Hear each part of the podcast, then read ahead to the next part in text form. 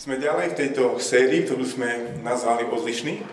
A v podstate táto séria Odlišný je založená na, na najjednoduchom presvedčení církvy, že Boh si v Ježišovi Kristovi vytvára a zhromažďuje svoj nový ľud a cez tento nový ľud naplňa všetky svoje dobré zámery s týmto svetom.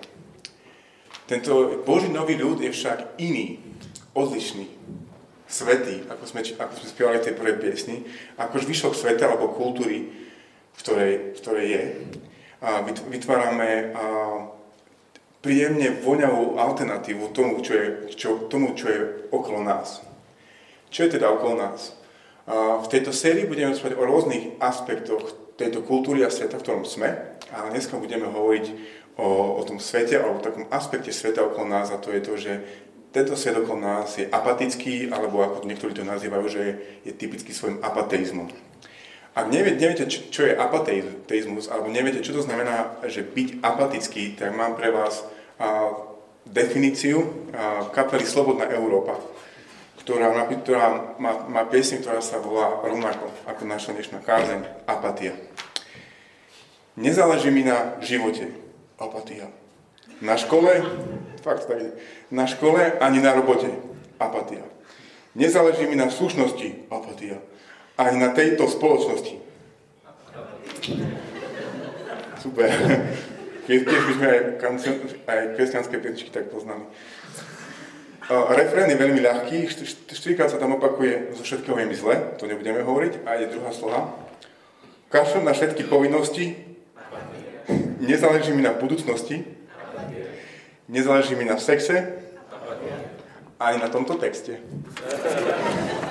Um, tak to je definícia apatie podľa kapely Slobodná Európa a múdrejší ľudia, alebo teda odborníci, psychológovia definujú apatiu ako stratu motivácie, iniciatív, vo, iniciatívy, vôle, citu alebo zájmu o okolie alebo akékoľvek podnety, ktoré prichádzajú z okolia. Možno to poznáte najviac medzi tínedžermi, ktorí hovoria veci typu je mi to jedno, na ničom nezáleží, kašem na to, na čo sa snažiť, aj tak je všetko na nič. A my, dospelí, starší, možno prežívame apatiu, keď premyšľame nad, nad politikou. A čo je však horšie, alebo tragickejšie je to, že my ako kresťania dokážeme byť rovnako apatickí. Rovnako môžeme strácať motiváciu, iniciatívu, vôľu, môžeme byť rovnako tupí voči podnetom, ktoré, ktoré, ktorými nám, ktorým, s ktorými k nám Boh prichádza. To isté sa nám môže, môže stať. Čo je však veľmi akože, tragické a smutné, lebo kto iný by mal byť vášnivý a nie apatický, ak nie my kresťania. Evangelium je veľmi ľahké a priame voči nám. Boh, ktorý stvoril tento svet, prišiel Ježišovi na tento svet, aby nás zachránil pre Neho a pre Jeho väčšie kráľovstvo z milosti urobil nás súčasťou jeho zámerov a my môžeme žiť, žiť pre niečo väčšie, čo presahuje čokoľvek na, ten, na tomto svete, čo si môžeme predstaviť. A on nás tam dovedie. My môžeme byť motivovaní, nie apatickí, môžeme, môžeme byť iniciatívni ako nikto iný na, na tejto planete, napriek tomu vieme byť apatickí. Skúste sa spýtať sami seba, či už ste kresťania alebo nie, či by ste sa definovali alebo opísali sami seba ako vášnivú osobu. Ja mám problém sa takto opísať a preto ja som rád, že aj túto kázeň, kázeň kážem hlavne sebe. Možno si poviete, ja nie som ten typ, aby som bol vášnivý. Ja som inžinier, hlava študovaná, nechajme to pre snílkov, a, a silniečkárov, ktorí môžu byť vášniví a zapálení pre niečo, ale ja som vedec, nezaťažujte ma nejakú vášňou a nechajte ma v mojej apatii. Možno si poviete, že vyrasol som z toho. Keď som mladší a nový kresťan, tak ja som vášnivý ako málo kto, ale teraz som už dospel, viem, ako to je. Nechajte ma v mojej apatii. Ako však sme sa ocitli v tejto apatii? Svet okolo nás, ale aj my ako kresťania. Moja odpoveď má v podstate len dve, je dvojitá. Jedna je tá, že sme hriešni. Nie sme takí, akí by sme mali byť z Božieho pohľadu. A druhá je tá, že druhá časť tej odpovede je, že sme deťmi svojej doby. Apatia je vzduch, ktorý dýchame, bez toho, aby sme si to uvedomovali. Tak skúsme chvíľu sa zamyslieť nad tým, že čo je ten vzduch kultúry alebo doby, v ktorej, v ktorej žijeme. Jednou z takých charakteristík našej doby je, že je sekulárna a pluralistická. Prvýkrát asi v histórii ľudstva a žijeme vo svete, ktorý už nepotrebuje Boha na to, aby vysvetlil svet okolo seba. To znamená, že, že žijeme v sekulárnom svete alebo v sekulárnej dobe. A keďže žijeme v tejto sekulárnej dobe, tak máme na výber kopec ďalší, ďalších vysvetlení sveta. To je ten pluralizmus. A môžeme si vybrať vedecké vysvetlenie sveta, môžeme si vybrať náboženské vysvetlenie sveta. Ak si vyberieme náboženské vysvetlenie sveta, tak si môžeme vybrať možno aj stovky náboženstiev, ktoré, ktoré nám vysvetlia, že to ich náboženstvo je to práve. Ak sme sa mali v tom postivo zorientovať, tak sa musíme postivo zaoberať každým z týmto možných vysvetlení a potom sa môžeme správne a, a zodpovedne rozhodnúť. Nikto však na to nemá čas, nie je to ani možné, tak preto ostaneme apatickí. Nikto to nemôže vedieť, nezáleží na tom. Sekularizmus a pluralizmus. A ďalšou takou typickou známkou našej doby je to, že žijeme v dobe mim, mimoriadnej prosperity. To znamená, že a, žijeme relatívne pohodlné životy. Bolesť, starosti a nepohodu, nepohodlie vieme otlačiť vďaka prosperite úplne, úplne stranou. A ak žijeme životy, ktoré, ktoré sú bez, bez, bez bolesti a bez nejakých väčších problémov, potom nesme nutení si klásť ťažké životné otázky. Odkiaľ som, na čo som tu, má to všetko zmysel, mám vôbec prečo žiť, mám prečo zomrieť. To všetko nás robí prosperita a aj v tejto prosperite sa stávame apatickí.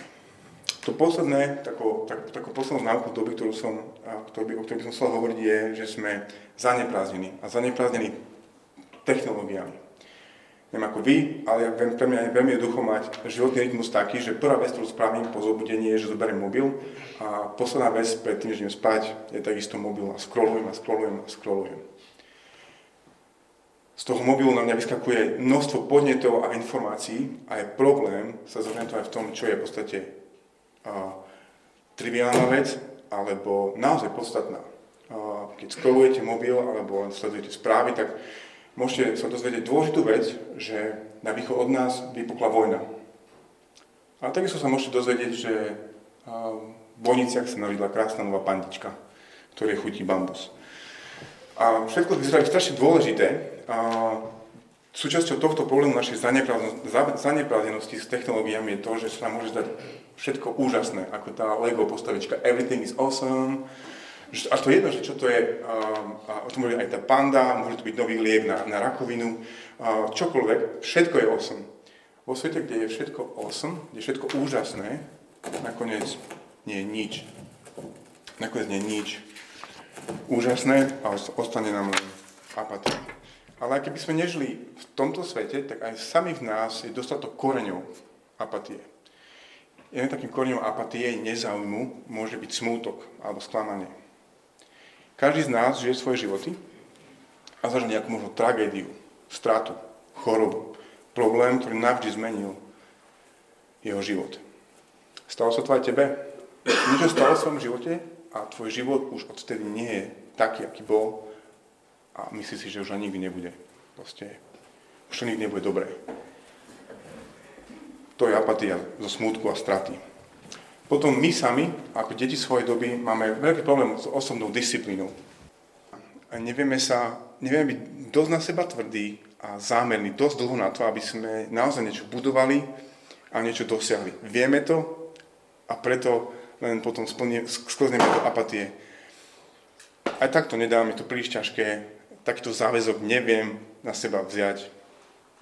Necháme si tak, ako sú, nemá to zmysel. Apatia. Potom sme tiež krehkí a to, o tom by som rád hovoril, lebo, lebo je to veľký môj problém. Do apatie, do straty záujmu ja skrývam svoju, svoj strach zo, zo, zo zlyhania. Viem, že nie som dokonalý, viem, že mám svoje slabosti a preto radšej sa do ničoho nepúšťam, a nič neotváram, nič si nejaké ciele si nevytčujem, ostáva mi stará dobrá apatia. A posledné, a bezsielnosť. My vieme veľmi ľahko žiť svoje životy bezsielne, pričom vieme, že veľké ciele nadchýňajú ľudí. Keby ste mi dnes povedali, Jan, o dva roky ideš na Mount Everest, vám zaručujem, že začnem behať každý deň so sačkom na hlave, aby som si zvykol na nedostatok kyslíka, aby som sa pripravil na ten výstup. Keby som mal tento cieľ pred sebou. Lenže nám, nám chýbajú ciele, tak nám ostane apatia. A s tým máte možno tiež skúsenosti. Čo však o, o apatii hovorí Biblia, alebo teda ako sa na ňu pozrie ako kresťania? Ten dobrý postoj je, aby sme sa to pozreli ako na hriech. Hriech voči Bohu. Hriešnosť apatie spočíva v tom, že je to strašne zákerný a skrytý druh modlárstva, uctievania iných božstiev alebo iného Boha. Ak nám sa rokmi stane Boh neobdivuhodný, nie nadšenia hodný, je veľmi pravdepodobné, že sme začali uctievať Boha, ktorý neexistuje, nejakú modlu. A preto je apatia hriechom. Ako však naložiť s hriechom? Ako ty a ja môžeme naložiť s hriechom v našom živote? No je ako s každým iným hriechom. A to sú dva veci.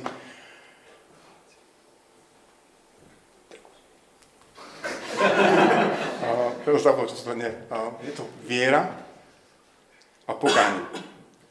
A ja by som sa začať tou vierou. Chcel by som, vás pri, chcel, chcel by som vám priniesť a, a, podľa mňa jeden z najsnejších, jeden z žalmov, ktorý, ktorý hovorí o tejto viere, aby nás to, tak, aby nás to pozbudilo.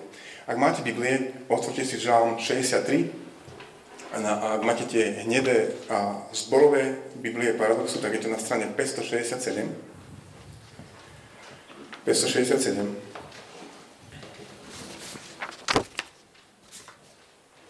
Žalm 63, strana 567.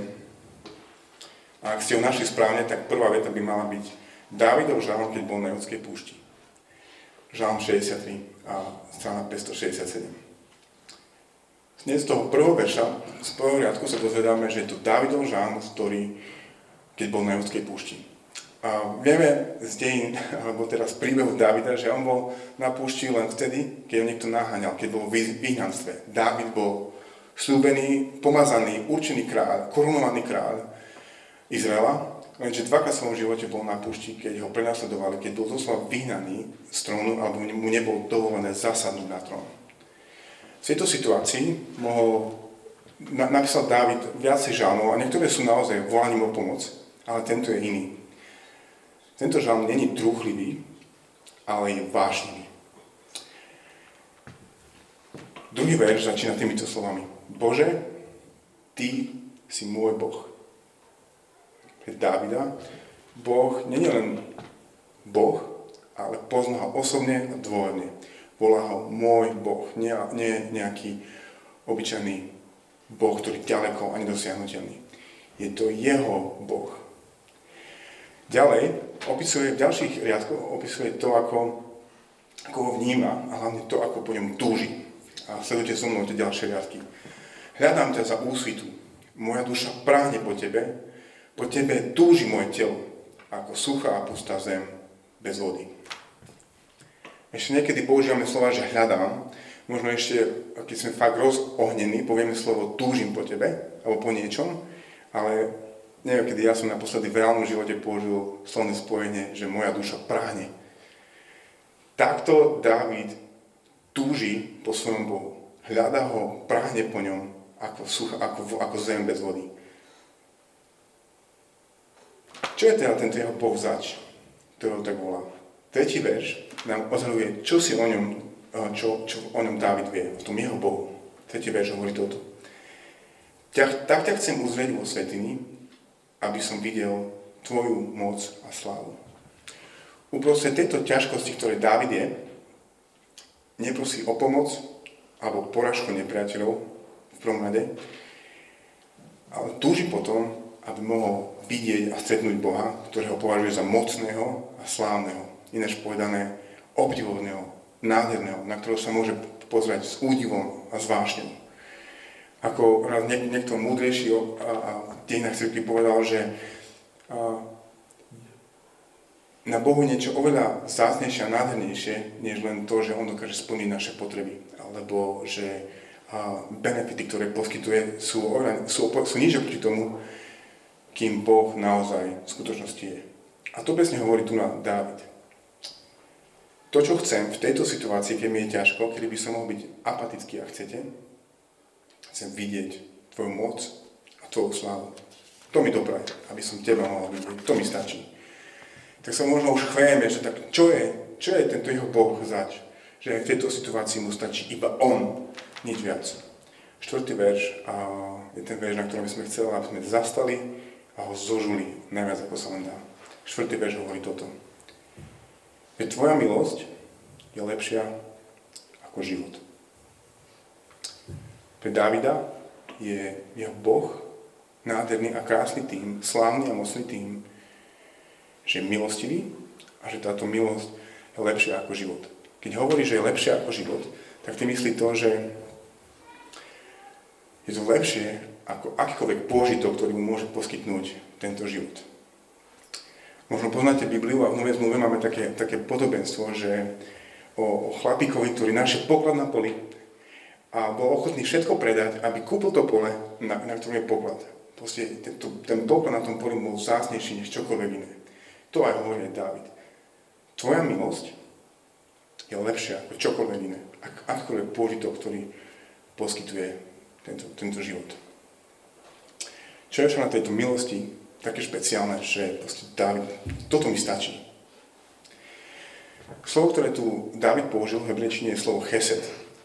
A toto slovo budem veľa použiť ešte, ale toto slovo je v biblickej teológii alebo v Biblii ako bujón že keď to dlho varíte a žujete, tak z neho navaríte chutnú polievku, lebo to nie je len, že milosť a bodka.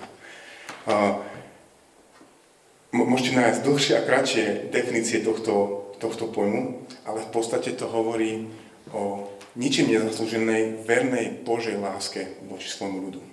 Ničím nezaslúžená, verná, lojálna Božia láska voči jeho ľudu. Toto Davidovi stačí toto ho naplňa nadšením, že tohto Boha môže vidieť, stretnúť uprostred jedných z najťažších chvíľ svojho života. Je množstvo príkladov Biblii, kde, sa, kde môžeme viac precítiť tento chesed, túto Božú lásku a milosť, o ktorej, o ktorej David hovorí, ale ja som vybral jeden. Je, je z proroka Ozeáša. A ak si nikdy nečítali ten príbeh, tak je to taký príbeh, o ktorom by som si ja prial, aby bol len alegóriou, ktorá sa nikdy nestala ale stala sa. Je to skutočný príbeh. A tak ako to už býva v starej zmluve z časti Biblie, ktorá bola napísaná pred tým, než prišiel Ježiš, Boží ľud Izrael úplne odpadol a nežil tak, ako mal. Ako keby Boha nebolo a robil hambu svojom Bohu v podstate. Až Boh prichádza s posolstvom, že prichádza súd. U Ozeáša toto posolstvo bolo hrané posolstvo a všetci, čo sa pozerali na Ozeášov život, mali vidieť, čo si Boh myslí a čo chce spraviť. Ako to prežíva, toto odpadnutie Izraela od svojho Boha. Prišiel deň, kedy hospodín prehovoril, a Boh prehovoril k Ozeášovi a povedal mu, vezmi si smilnú ženu. Smilnú ženu, rozumej, prostitútka, šľapka a ďalšie synonymá, ktoré vás napadnú. A kľudne vás napadnú, aby sme prežili tú bolesť, tú hrôzu toho, čo od neho chcel. Vezmi si smilnú ženu a maj deti zo smilstva. Týmto začína tento príbeh. A vysvetlenie, lebo krajina strašne smilní, odvratila sa od hospodina. Tento príbeh mal byť otvorenou knihou pre, pre všetkých, čo sa pozerajú. Boh je manžel, Izrael je jeho manželka a táto, tento Izrael, jeho manželka, je neverná. Zapredáva svoje telo ako posledná prostitútka, na ktorú si môžete spomenúť. A toto chce od, od, od Ozeáša, aby spravil, aby to bolo všetkým jasné, ako hlboko odpadol Izrael. Mohli by sme si povedať, tak to by mohlo stačiť. Toto je úplne jasné, čo si Boh myslí a čo prežíva pri tom. No, prichádzajú deti. Prvý sa narodí syn, ten sa volá Jezreel A to je v podstate len meno, meno údolia, v ktorom Boh vstupuje, že tak ako vy ste poradili ľudí v tomto údoli, ja vás tak zničím. Každý deň, keď sa niekto pozná tohto syna, tohto proroka, ho vedieť, takto Boh zničí náš. Potom sa narodí ďalšia cela, dcera, volá sa Loruchama. Táto, tá, táto cerenka, jej meno v podstate hovorí, že sa Boh už nezmiluje. Lo zápol, rucha, milosť, Lo ruchama, Boh sa už nezmiluje. Žiadna milosť. Potom sa narodí syn, ten sa volá Lo a my.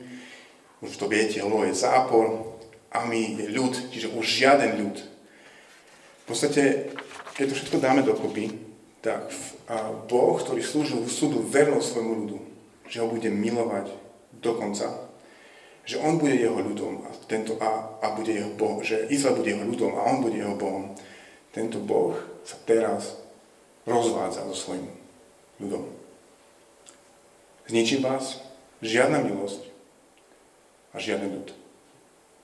Koniec. Ale v tomto príbehu prichádza jedno ale, ktoré sa dá veľmi ľahko preskočiť, keď Boh keby slubuje Ozeášovi, že cez malý zostatok pokolenie Júdu on si zachráni tento svoj ľud a potomkovia tohto Júdu budú mať nové mená. A toto sú tie mená. Deti živého Boha. Synovia sa budú volať môj ľud a celý, to asi viete, omilostená. Boh slubuje, že zmení údel svojho ľudu. Nikto by sa, z nás by sa nečudoval, keby sa Ozeáš rozvedol s touto svojou ženou prostitútkou. Nikto by sa nemohol čudovať, keby sa Boh v tomto momente rozvedol navždy so svojím ľudom. Prečo to neurobil? Lebo chesed. Nič iné za tým nie je. Boh verne, lojálne, bez zásluh miluje svoj ľud. Tak, Presne tak, ako Boh verne a lojálne miluje nás, Ježišovi Kristovi. Myslím si, že táto jednoduchá správa by nás nemala nechať ľahostajným. A mala by nás naplňať, naplňať vášňou a vášnivosťou.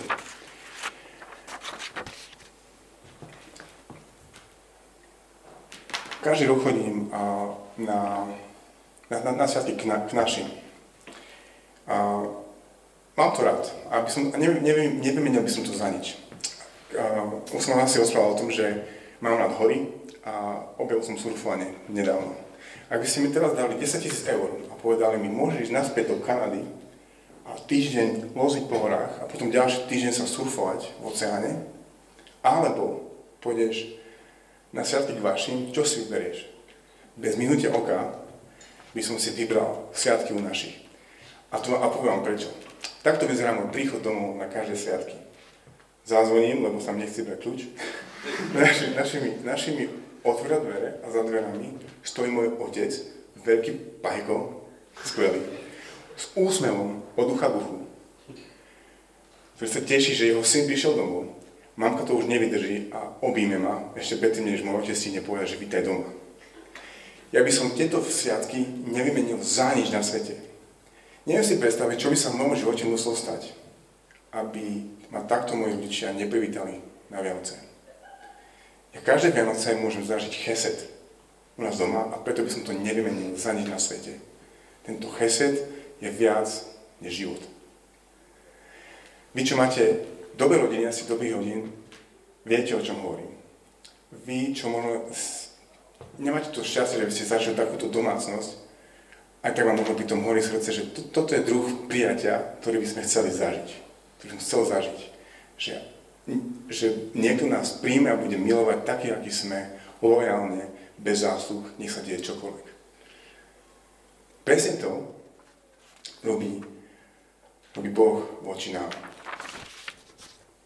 Toto si potrebujeme pripomínať, aby sme možno začali hľad, nachádzať vášeň pre Boha v dobe, ktorá je apatická. Máme Boha, ktorý nás v Ježišovi Kristovi miluje nezaslúžene a verne, nech sa deje čokoľvek. Vôbec to nie je na nás. A v tejto láske môžeme kúpať svoju dušu. Týmto slovami som chcel útočiť hlavne na našu vieru. ako prvú vec, ako môžeme reagovať na hriech v našom živote. No to druhé nie len viera, ale aj pokánie. Ako teda vyzerá pokánie, keď padneme do hriechu apatie? Mohli by sme povedať, že má, potrebujeme na to čakať. Ak je to teda láska, tak na to čakajme ako na zalúbenie. Možno to príde, možno to nepríde. Trafí ma to ako tehla do hlavy a bude mimo, ale ma to netrafí a, a je to v poriadku.